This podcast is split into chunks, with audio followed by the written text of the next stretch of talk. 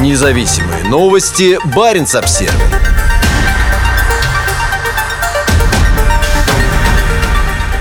России спущена на воду новая стратегическая подлодка проекта «Борей-А». Страна не принимала столько подводных ракетных крейсеров с 1991 года, заявил 25 декабря на Севмаше главком ВМФ Николай Евменов. Генералиссимус Суворов – шестая российская стратегическая подводная лодка четвертого поколения и третья, построенная по модернизированному проекту «Борей-А». Как и в советское время, для завода на берегу Белого моря, где строятся подлодки, конец декабря теперь горячая пора. Задача – выполнить по графику все обязательства по гособоронзаказу до конца года. На этой неделе флоту были переданы две атомные подлодки. Теперь же на торжественной церемонии с участием высокопоставленных лиц выводят из Эллинга и спускают на воду новую большую подлодку. После спуска на воду генералиссимуса Суворова будут готовить к ходовым испытаниям. Если все пойдет по плану, ее приемка в эксплуатацию и передача ВМФ состоится до конца 2022 года. Это наш стратегический аргумент. Атомные подводные крейсеры стоят на защите нашей страны, сказал на церемонии главнокомандующий ВМФ Николай Евменов. Говорится в сообщении пресс-службы завода «Севмаш». С 1991 года страна не принимала столько боевых кораблей в части касающийся ракетных подводных крейсеров», – добавил он. Честь разбить бутылку шампанского о борт корабля досталась командиру новой подлодки, капитану первого ранга Виктору Артемову. Подлодку назвали в честь князя Александра Суворова, считающегося одним из величайших российских полководцев, не проигравшего ни одного сражения. Всего будет построено 10 бареев. На данный момент 5 из них уже служат на флоте. Когда к 2027 году все они войдут в состав флота, то станут основой сил ядерного сдерживания российского флота. Они заменят выводимые из эксплуатации подлодки проектов 667 БДР «Кальмар» на Тихоокеанском флоте и 667 БДРМ «Дельфин» на Северном флоте. На церемонии Евменов сказал, что генералиссимус Суворов войдет в состав Тихоокеанского флота. Информация о том, что и генералиссимус Суворов, и князь Олег войдут в состав Тихоокеанского флота, противоречит предыдущим предположениям о том, что по крайней мере один из будущих Бореев А будет перенаправлен на Северный флот. 170-метровые Бореи будут способны нести 16 ракет «Булава», дальность действия которых, по имеющейся информации, превышает 8 тысяч километров. На каждой ракете может размещаться до 6 ядерных боеголовок. Баренц-Обсервер в воинственной речи Сергея Шойгу есть упоминание об Арктике. Сейчас арктические рубежи России надежно закрыты от агрессивной военной деятельности иностранных государств, заявил министр обороны на этой неделе во время доклада о состоянии российских вооруженных сил. Речь министра обороны Шойгу на расширенном заседании коллегии Министерства обороны России может войти в историю уровня враждебности по отношению к западным соседям. Неудивительно, что его текст появился на сайте Минобороны сразу на пяти языках. При этом интересно, что среди них нет китайского. В выступлении перед президентом Путиным и высшим руководством российских вооруженных сил Шойгу обвинил США и НАТО в посягательстве на безопасность страны. По его утверждениям, американские наемники готовят провокации с применением химического компонента на востоке Украины и оборудуют огневые позиции в жилых домах и на социально значимых объектах. Действия Украины и ее западных партнеров несут угрозу России, заявил Шойгу, повторив мысль президента Путина, высказанную на этом же заседании. Расширенное заседание коллегии Минобороны произошло на фоне скопления около 100 тысяч российских военнослужащих у границ с Украиной, когда перспектива крупномасштабной войны выглядит все более и более неизбежной. При этом в выступлении российского министра обороны был упомянут еще один регион, где обычно все гораздо более спокойно, чем в районе Черного моря. По словам Шойгу, стратегическое значение Арктики растет, и для наращивания потенциала в регионе прилагаются большие усилия. Министр сказал, что в Арктике завершено создание двух новых военных баз. Скорее всего, он имел в виду Нагурское на земле Франца Иосифа и котельные на Новосибирских островах. Кроме того, подходит к концу реконструкция пяти арктических аэродромов, а части ПВО и береговые ракетные комплексы находятся в состоянии повышенной готовности. Реализованный комплекс мер позволил нам надежно закрыть арктические рубежи России от агрессивной военной деятельности иностранных государств, подчеркнул Шойгу. Военно-морской флот давно входит в число главных приоритетов Шойгу и оборонного ведомства. В 2021 году в состав флота вошли три новые подводные лодки, четыре надводных корабля, 10 боевых катеров, 17 судов и катеров обеспечения. Помимо этого, на флоте было создано три береговых ракетных комплекса и четыре новых военных части. В число новых подлодок вошли стратегическая подлодка «Князь Олег» и многоцелевой подводный крейсер «Новосибирск». Шойгу подчеркнул, что оснащенность вооруженных сил современным вооружением составляет 71,2%. Это один из самых высоких показателей в мире. И более 90% россиян сейчас уверены, что вооруженные силы способны защитить страну, а 88% населения гордятся армией и флотом, похвастался он. По словам министра обороны, модернизация продолжится. В 2022 году на боевое дежурство будет поставлена 21 пусковая установка с межконтинентальными баллистическими ракетами «Ярс», «Авангард» и «Сармат». Вооруженные силы также получат два новых стратегических бомбардировщика Ту-160М и стратегическую подлодку «Генералиссимус Суворов» проекта «Борей-А». Кроме того, войска получат широкий спектр различного другого вооружения, в том числе еще пять систем ПВО С-400 «Триумф», пять новых подлодок и 11 надводных кораблей. Также будут новые ракеты и инфраструктура для их хранения. Построено 602 новых современных хранилища ракет и боеприпасов, а в 2022 году в России начнется серийное производство гиперзвуковой ракеты «Циркон». Баренц-Обсервер у Санты тесно в небе. На рождественской неделе в финской Лапландии ожидается до 200 самолетов с туристами со всей Европы. Принять их на фоне пандемии будет непросто. Небо над самым севером Финляндии заполнено самолетами, выполняющими чартерные и регулярные рейсы. С учетом того, что в среднем на этих самолетах по 180 мест, встретиться с Сантой, увидеть северное сияние и поваляться в снегу прилетят около 36 тысяч человек. В это Рождество число туристов в аэропортах Раваниеми, Кителя, Ивола и Энантикио восстановилось почти до допандемийного уровня. Баренц Обсервер уже писал о новых маршрутах в Раваниеме из Милана, Риги, Дюссельдорфа и Парижа. В расположенные дальше на север аэропорты Ивола и Кителя прилетает множество самолетов из Лондона, Манчестера, Брюсселя, Бухареста, Киева, Амстердама, Афин и многих других городов. В воскресенье 26 декабря только в небольшой аэропорт Кителя прибыло 19 рейсов со всей Европы.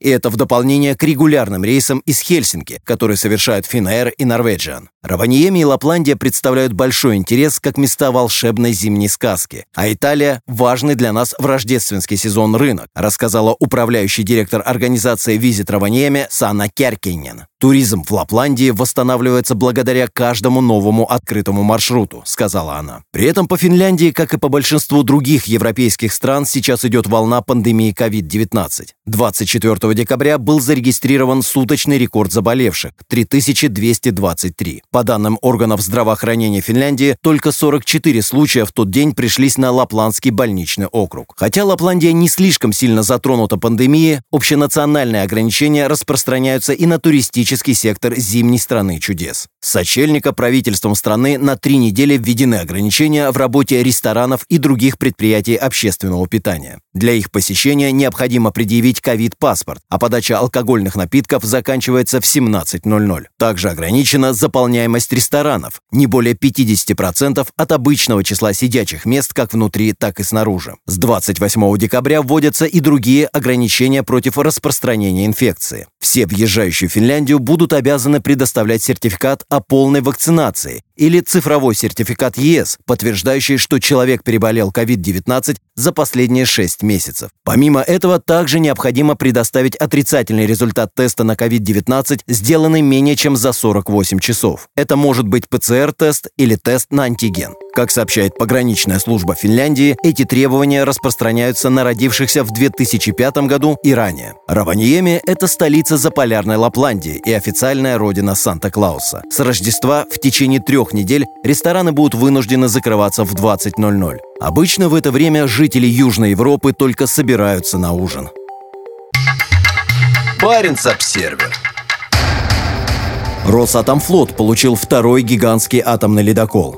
Сибирь пополнит быстро растущий флот мощных ледоколов, задача которых станет обеспечение круглогодичной навигации по Северному морскому пути. Как сообщает Росатомфлот, акт приема передачи был подписан на борту ледокола на Балтийском заводе в Санкт-Петербурге 24 декабря. Вот в эксплуатацию первого серийного универсального атомного ледокола «Сибирь» укрепит позиции Росатомфлота в арктическом регионе, заявил Мустафа Кашка, генеральный директор Мурманского ВГУП «Атомфлот», где базируются российские гражданские атомные суда. Мы уверены, что эффективная эксплуатация данных судов станет определяющим фактором устойчивого развития судоходства в акватории Северного морского пути, добавил он. Строительство Сибири началось осенью 2015 года. Как только будут завершены все приготовления, ледокол отправится вокруг Скандинавии на север, в свой новый порт приписки Мурманск на побережье Баренцева моря. В пресс-релизе Росатомфлота говорится, что ледокол приступит к работе поломки льдов на Севморпути в зимне-весеннюю навигацию 2022 года. Суда проекта 22220 ЛК-60, оснащенные двумя легководными реакторами «Ритм-200» электрической мощностью 55 мегаватт, являются самыми мощными ледоколами в истории. Сибирь – это второе судно проекта после введенной в строй в прошлом году Арктики. На Балтийском заводе строятся еще три ледокола проекта – Урал, Якутия и Чукотка, вот в эксплуатацию которых намечен на 2022-2025 годы. В Росатоме также дают понять, что для круглогодичной навигации по СМП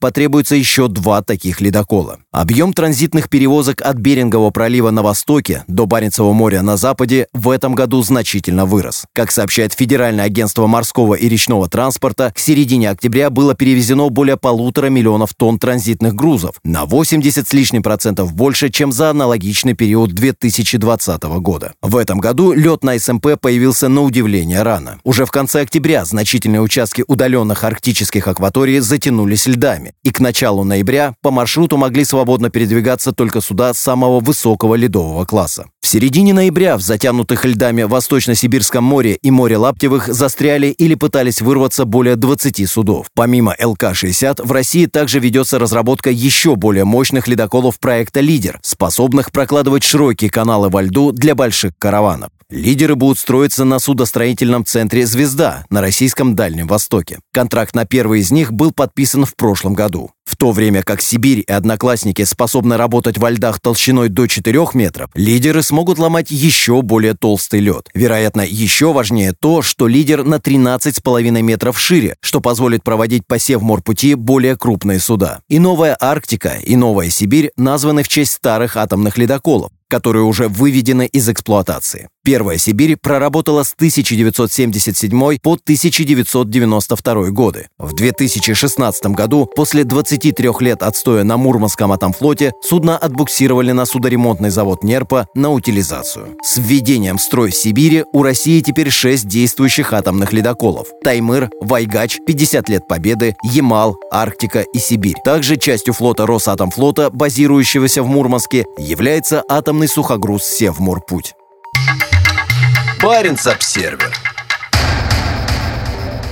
Историку ГУЛАГа увеличили срок до 15 лет. Юрий Дмитриев известен работой, проливающей свет на политические репрессии советской эпохи в его родной Карелии. Суд на севере России во второй раз приговорил известного историка ГУЛАГа и правозащитника Юрия Дмитриева к 15 годам лишения свободы, сообщили СМИ в понедельник. По новому приговору к 13-летнему сроку Дмитриева которую он получил в прошлом году по обвинению в сексуальном насилии над приемной дочерью, добавилось еще два года. По словам критиков, его преследование политически мотивировано и связано с его работой по разоблачению преступлений сталинской эпохи, а само дело основано на сфабрикованных доказательствах. Дмитриев обвинение отрицает. Петрозаводский городской суд Республики Карелия на северо-западе России признал 65-летнего Дмитриева виновным в изготовлении детской порнографии и приговорил его к 15 годам колонии строгого режима. Прокуратура требовала приговорить Дмитриева, о котором высоко отзываются за работу по поиску массовых захоронений и выявлению тысяч жертв советских репрессий в Карелии, к 15 годам заключения. Адвокаты Дмитриева рассказали Интерфаксу, что планируют обжаловать приговор в установленный законом 10-дневный срок. В 2018 году суд первоначально оправдал Дмитриева по обвинениям,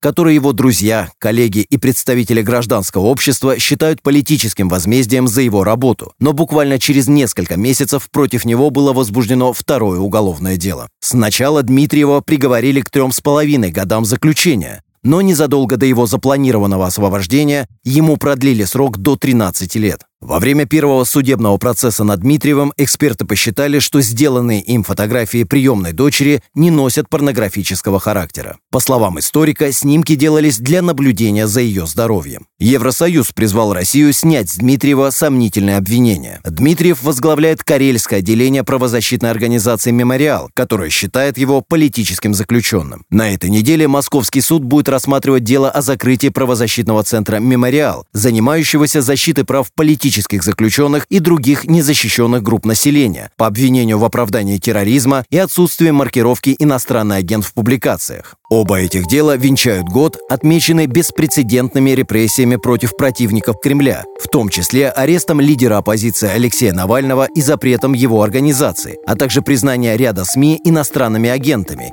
и их блокировкой за нежелательную деятельность. Баренц-Обсервер Каждый год в российской Арктике исчезает 7 тысяч гектаров побережья. Новое исследование, проведенное МГУ, подтвердило пугающую скорость таяния вечной мерзлоты на арктическом побережье страны. Российская госкомиссия по развитию Арктики обратила внимание на новое исследование, согласно которому из-за таяния льдов каждый год в море смывается около 7 тысяч гектаров суши. Исследование было проведено группой ученых Московского государственного университета, специализирующихся на изменении климата. Первым о его результатах сообщил аналитический сайт «Акценты». Заведующий лабораторией геоэкологии Севера университета Станислав Огородов прокомментировал тревожную тенденцию, вызванную изменением климата. По словам Огородова, специализирующегося в области морской геоморфологии и полярной геоэкологии, площадь арктического побережья, смываемого в море ежегодно, составляет около 70 квадратных километров что сопоставимо с площадью Центрального округа Москвы. Замороженные утесы, выходящие на Северный Ледовитый океан в российской Арктике, стремительно сокращаются, оставляя после себя голые отмели и узкие пляжи. Из-за сокращения площади морских льдов в течение более длительных периодов года растет число и сила волн, что удваивает отрицательное воздействие эрозии на береговую линию, где тает вечная мерзлота.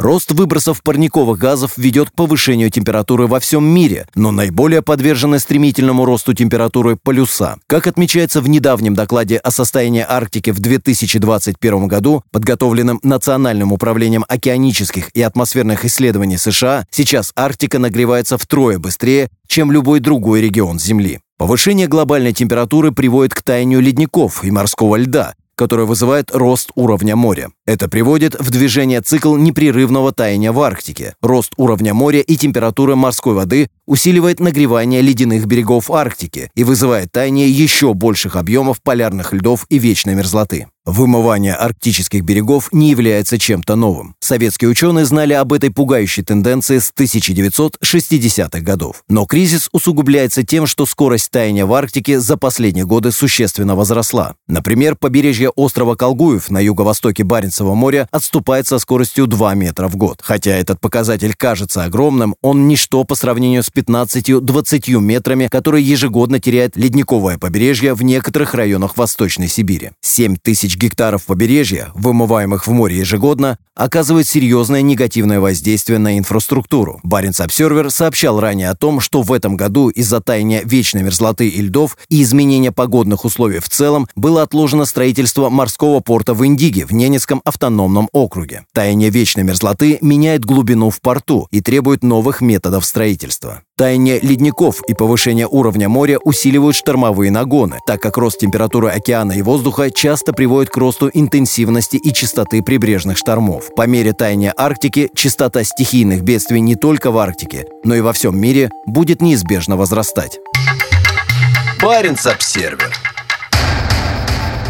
Спустя почти год после митингов в поддержку Навального Росгвардия требует от мурманского активиста 278 тысяч рублей. Они пойдут на покрытие сверхурочных сотрудникам полиции и расходов на топливо в связи с несанкционированным митингом в начале 2021 года. 31 января 2021 года около 100 человек собрались в центре Мурманска в знак протеста против политически мотивированного ареста Алексея Навального. Несколько человек были задержаны, в том числе местный политик Виолетта Грудина и ее заместитель Александр Суринов. Митинг был частью общенациональной волны протеста, которая была жестоко подавлена полицией и Росгвардией. По всей стране было задержано более 4 тысяч человек в том числе большое число журналистов. Суринов был одним из организаторов митинга в Мурманске и получил 6 суток ареста. Однако проблемы местного активиста не закончились грубым обращением со стороны полиции в начале 2021 года. Почти год спустя суд постановил, что Суринов должен выплатить 278 тысяч рублей за материальный ущерб, нанесенный местным правоохранителям, дежурившим в день мероприятия. Как утверждает Росгвардия, деньги пойдут на компенсацию сверхурочных дежурившим сотрудникам, а также расходов на топливо для полицейских автомобилей. Решение суда написала Виолетта Грудина. Суринов и Грудина давно являются являются главными представителями штаба Навального в Мурманске. Оба неоднократно подвергались репрессиям со стороны полиции и местных властей. В апреле 2021 года неизвестные разгромили офис Грудиной в центре города, изрисовав его свастиками. Чуть позже окна офиса расстреляли. Угрозы не заставили Грудину отказаться от своих планов баллотироваться в Мурманский городской совет. Несмотря на принудительную госпитализацию, ей удалось подать документы на регистрацию, в которой местная избирательная комиссия ей в итоге отказала. В 2020 2021 году в России резко вырос уровень политических репрессий. Независимые, критически настроенные по отношению к властям общественные организации практически уничтожены. Свобода СМИ ограничена, а число так называемых иностранных агентов увеличилось. В конце декабря Роскомнадзор заблокировал сайт независимого медиаресурса ОВД-Инфо, освещающего репрессии государства в отношении СМИ и НПО. Теперь ОВД-Инфо доступно только в социальных сетях, таких как Telegram, Twitter, Facebook, Instagram и ВК. Баренц-Обсервер. Резолюция ИМО по сокращению выбросов черного углерода – хороший первый шаг для Арктики. Организация в системе ООН принимает добровольные меры по снижению выбросов черного углерода в Арктике. Международная морская организация ООН ИМО приняла добровольную меру, которая может изменить значительные последствия для выбросов черного углерода в Арктике. С автором резолюции, призывающей к использованию более чистого топлива на работающих в Арктике судах для сокращения выбросов черного углерода в регионе, выступила Канада. По словам Уолта Мейера, старшего научного сотрудника Национального центра данных по снегу и льду США, программа арктического мониторинга и оценки Арктического совета считает черный углерод новой растущей проблемой для Арктики. Арктический совет пришел к выводу, что за последние 9 лет судоходство в Арктике выросло на 25%. По словам Эндрю Дамбрила, ведущего специалиста по морскому судоходству и охране окружающей среды канадского отделения Всемирного фонда дикой природы, отчасти это связано с облегчением условий для судоходства из-за таяния льдов.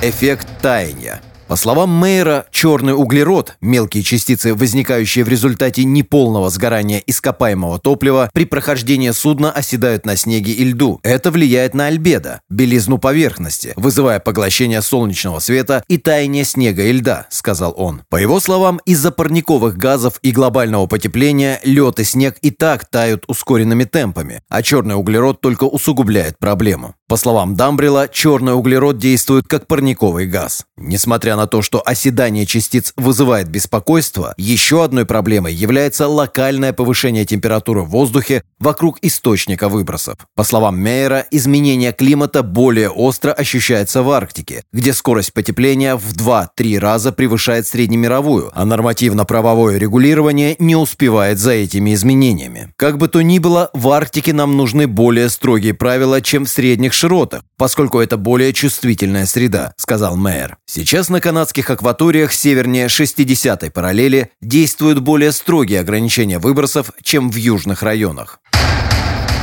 Хороший первый шаг. По словам Дамбрила, принятая ИМО резолюция – это хороший первый шаг к декарбонизации. Это мнение разделяют и другие. Это добровольный призыв к судам переходить на более легкое и чистое дистиллятное топливо вместо сжигаемого сейчас на многих судах остаточного топлива, которое тяжелее и производит больше черного углерода. По словам Пола Бламеруса, исполнительного директора независимого некоммерческого исследовательского центра ClearSeas, занимающегося вопросами безопасности и устойчивости морского судоходства в Канаде, добровольность этой меры совсем не означает, что ее не нужно воспринимать всерьез. Большинство мер по борьбе с загрязнением начиналось в качестве добровольных мер по охране природы, сказал Бломерус. Это знак, что начался процесс, который приведет к значительным сокращениям. По словам Бламеруса, переход Переход будет сопряжен с финансовыми затратами, которые кто-то должен будет взять на себя. ClearSys совместно с другими организациями провела технико-экономическое обоснование перехода морского транспорта в Арктике на природный газ, которое показало, что переход с остаточного на дистиллятное топливо может стоить более чем на 40% дороже. Приполярный совет инуитов активно выступает за принятие мер по этой проблеме. Наша транспортная и продовольственная безопасность зависят от снега, ледяного побережья и морской экосистемы, заявила вице-президент Совета инуитов по международному сотрудничеству обществу Лиза Каперкуалак. По ее словам, хотя инуитские населенные пункты и зависят от завоза грузов морским транспортом, они хотят, чтобы их арктическую среду, море, лед и побережье охранялись, и они очень обеспокоены влиянием черного углерода на таяние льдов. Совет признает, что переход на другой вид топлива требует определенных затрат. Мы попросили правительство создать фонд, который будет компенсировать отрасли затраты на переход. Общины не должны нести расходы на охрану окружающей среды,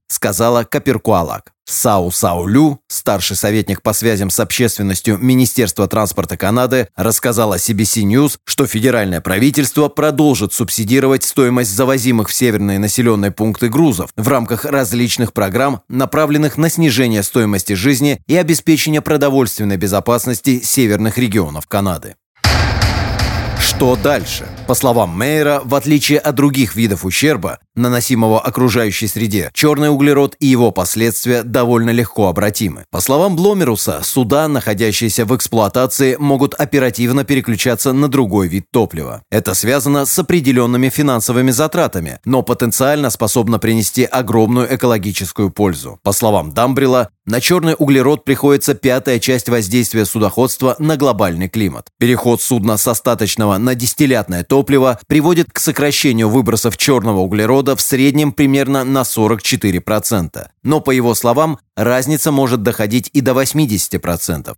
По словам Лю, Канада планирует ввести запрет на использование и перевозку тяжелого топлива в водах Арктики к июлю 2024 года. По ее словам, Канада также работает с другими странами по вопросам мониторинга черного углерода и укрепления мер охраны атмосферного воздуха в Канаде севернее 60-й параллели. Баренц-Обсервер Невакцинированным не рады. Финляндия и Швеция восстанавливают контроль на внутренних границах Шенгенского соглашения. За некоторыми исключениями, все въезжающие на территорию Финляндии обязаны предъявить сертификат о полной вакцинации против коронавируса или выздоровления от COVID-19 в течение последних шести месяцев. Также необходимо предоставить отрицательный тест, сданный не более чем за 48 часов до въезда. Финляндия, как и многие другие европейские страны, ввела эти строгие меры на фоне резкого роста числа заболевших за последние несколько недель. Как сообщает правительство страны, контроль на внутренних границах с другими странами странами шенгенской зоны будет действовать до 16 января 2022 года. При этом в новых правилах пересечения границы есть ряд исключений. Жители приграничных населенных пунктов на севере Швеции и Норвегии могут въезжать в Финляндию без теста, если у них есть сертификат, подтверждающий прививку от COVID-19 одобренной ЕС вакциной или доказательство выздоровления от COVID-19 в течение последних шести месяцев. При отсутствии паспорта вакцинации жители приграничных регионов могут въехать в страну с отрицательным тестом на COVID-19, сданный не более чем за 7 суток до въезда. Требования не распространяются на детей, родившихся после 2006 года. Граждане Финляндии могут въезжать в страну без теста. Как и Финляндия, Швеция также с 28 декабря ввела новые правила въезда. В целом, въезд в Швецию из любых стран запрещен до 31 января. При этом, как сообщает шведская полиция, отвечающая за приграничный контроль, проживающие в странах ЕС и ЕЭЗ могут въезжать в страну с отрицательным тестом на COVID-19, с данным не более чем за двое суток. Тест не требуется для детей до 12 лет и жителей приграничных районов Финляндии, Норвегии и Дании. По Швеции сейчас идет третья крупная волна пандемии. 28 декабря в стране было зарегистрировано 20 21 247 новых случаев. Всего за все время пандемии в стране зарегистрировано 1,29 миллиона заболевших и 15 286 смертей от коронавируса. В целом, в мире общее официальное число случаев заболевания уже превысило 283 миллиона. Умерло почти 5,5 миллионов человек. Баренц-Обсервер Решением Верховного суда о ликвидации мемориала Россия делает большой шаг к тоталитаризму. Принудительная ликвидация правозащитной организации отбрасывает страну назад и увеличивает риск тотальных репрессий, заявила адвокат Мария Эйсмонт в защиту общественной организации, более 30 лет раскрывающей преступления советской эпохи. Сторонники организации собрались у здания Верховного суда в центре Москвы, а в зале суда было много журналистов и защитников. Но сильная поддержка международного мемориала по всей России и миру не оказала воздействия на суд. Примерно в 2 часа дня по московскому времени судья Алла Назарова объявила о ликвидации организации и всех ее подразделений. Иск с требованием ликвидировать мемориал за нарушение закона о так называемых иностранных агентах был подан Российской Генеральной прокуратурой в начале ноября. При этом, по словам мемориала и его юристов, истинные причины претензий к организации совсем другие. Это было четко подтверждено Генпрокуратурой в ходе заседания. Как сообщает мемориал, в своем выступлении прокурор Алексей Жафяров сказал, что мемориал создает лживый образ СССР как террористического государства и очерняет память о Великой Отечественной войне. По словам Жафярова, мемориал пытается реабилитировать нацистских преступников, и за все это кто-то платит. Приговор моментально вызвал широкую реакцию. Портал ОВД-Инфо, отслеживающий нарушения прав человека в России, назвал ликвидацию международного мемориала политическим решением и приговором всему российскому гражданскому обществу. Это однозначный сигнал и обществу, и элитам. Да, репрессии были необходимы и полезны советскому государству в прошлом, и они нужны нам сегодня пишет ОВД-инфо. Мемориал – это институт национальной памяти о временах большого террора и советских репрессиях. Закрытие такого института – это публичное оправдание сталинских репрессий. Симптоматично, что на этой неделе сайт ОВД-инфо в России заблокировали, и теперь новости организации доступны только в соцсетях. Мемориал был создан Андреем Сахаровым в конце 1980-х годов и с тех пор является одним из краеугольных камней гражданского общества в Восточной Европе. Выступая в защиту мемориала на суде судебном заседании один из четырех адвокатов организации, Мария Эйсмонт, подчеркнула, что ее ликвидация отбросит страну назад и увеличит риск тотальных репрессий. В своей речи на присуждении Нобелевской премии мира редактор «Новой газеты» Дмитрий Муратов подчеркнул, мемориал не враг народа, Мемориал «Друг народа». По словам Муратова, российская власть сейчас активно продвигает идею войны. Избегающих кровопролития называют слабыми людьми, а угрожающих миру войной – настоящими патриотами. Владимир Путин сам частично оправдал закрытие мемориала. На встрече с представителями гражданского сообщества в декабре президент обвинил организацию в поддержке террористических организаций, а также сказал, что в ее списке жертв советских репрессий включены те, кто на самом деле был связан с нацистами и совершил совершил тяжкие преступления против евреев. Он также подчеркнул, что мемориал неоднократно нарушал закон и делал это демонстративно. Приговор Верховного суда вызвал резкую реакцию международного сообщества. Это трагическое развитие ситуации, которое означает, что россияне потеряют важные источники знаний о своей истории, заявила министр иностранных дел Швеции Ани Линде. Ее норвежская коллега Аникин Хьюитфельд высказала глубокую обеспокоенность решением Верховного суда о закрытии мемориала. Мы призываем Россию остановить разрушение гражданского общества и выполнять международные обязательства в области прав человека, подчеркнула она. Баренц-Обсервер на севере Швеции начал работу первый в Европе полномасштабный завод по производству аккумуляторов. В компании Northvolt заявляют, что сборка первого элемента аккумуляторной батареи вечером вторника знаменует собой новую главу в истории европейской промышленности. Сегодняшний день является важной вехой для Northvolt, для достижения которой команда очень много работала, заявил глава компании Петер Карлсон. Конечно, первый элемент – это только начало. Мы ждем значительного расширения производственных мощностей в ближайшие годы для обеспечения перехода Европы на чистую энергию, сказал он. Шведский стартап объявил о планах строительства своего первого огромного аккумуляторного завода на севере Швеции в 2017 году. Выбор места компания аргументировала тем, что в регионе есть большой выбор источников возобновляемой энергии – гидро- и ветроэлектростанции, не оставляющие отрицательного углеродного следа. Четыре года спустя, 28 декабря, с конвейера сошел первый элемент призматического типа. Вот в эксплуатацию и расширение мощности завода продолжится в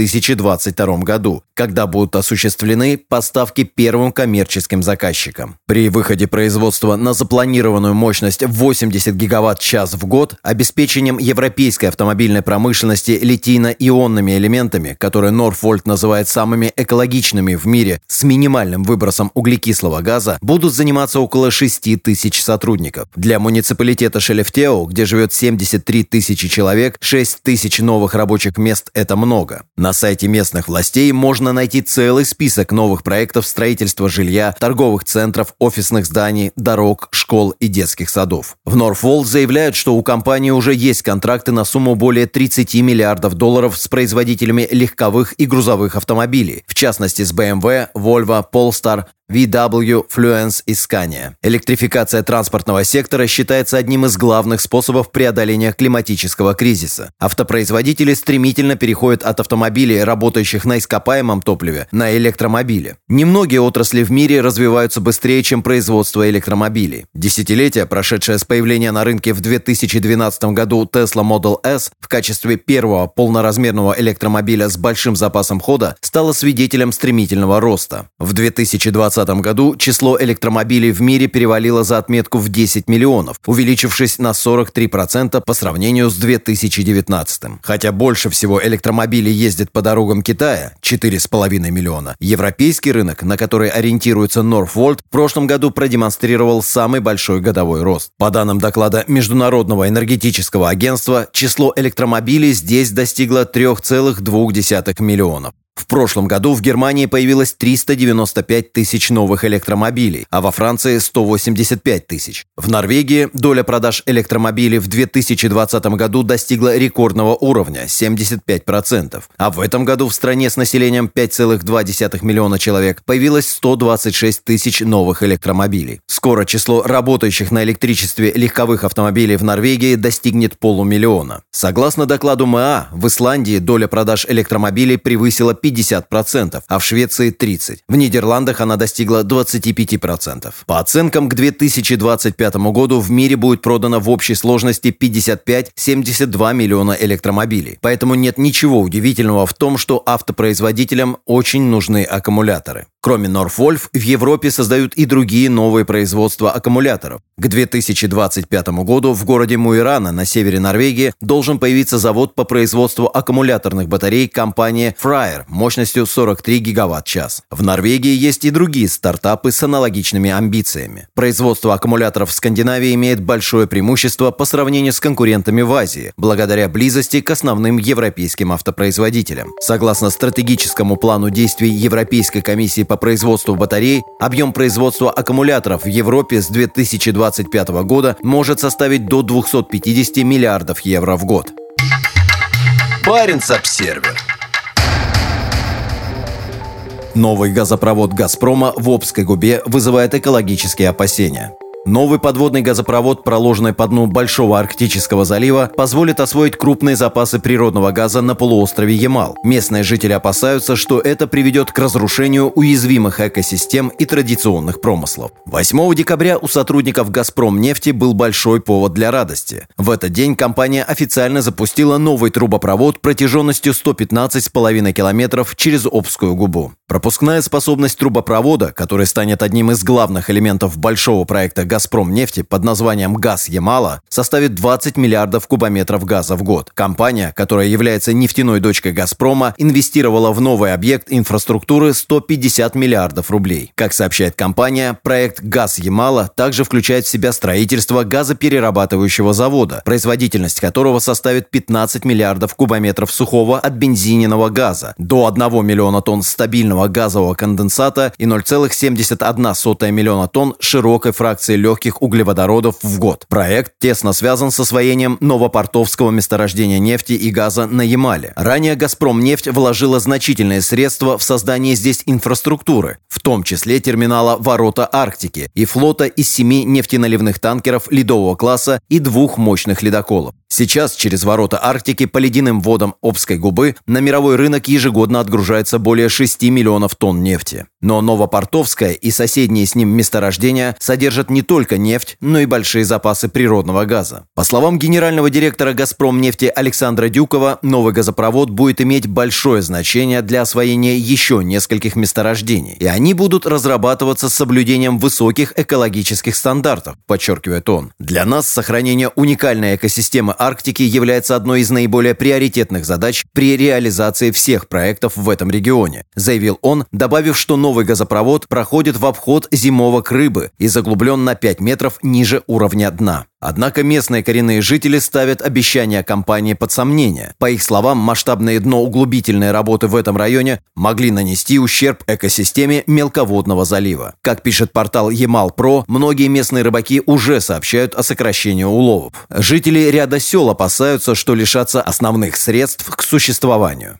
Коренные жители Ямала живут за счет оленеводства и рыбалки. Новый трубопровод «Газ-Ямала» – лишь один из многих новых промышленных объектов в этом заполярном регионе. Компании «Новотек», «Газпром» и «Газпромнефть» занимаются освоением месторождений и созданием инфраструктуры на уязвимых тундровых землях. Обеспокоенность проектами освоения высказывают и некоторые ученые. Один из них – Владимир Богданов из Института экологии растений и животных Уральского отделения РАН. В интервью газете «Правда Урфо» он пояснил, что для сохранения уязвимых рыбных запасов отдельные участки Обской губы должны остаться нетронутыми энергетическими компаниями. Особенно его беспокоит акватория в районе мыса Трехбугорной, где пресная вода из Тазовской губы впадает в Обскую губу. Он подчеркнул, что проведение дноуглубительных работ в этом районе станет концом для полупроходных видов рыб. Это смерть для полупроходной рыбы Аби. Ни осетровых, ни сиговых, ни корешки, ни налима не будет. Ценные виды рыб на Аби закончатся. Это гигантский ущерб, который восполнить невозможно в принципе. Экосистема изменится полностью, рассказал он газете. За последние несколько лет в рамках проектов Ямал-СПГ, Арктик-СПГ-2 и Новый порт со дна Обской губы были извлечены миллионы тонн грунта.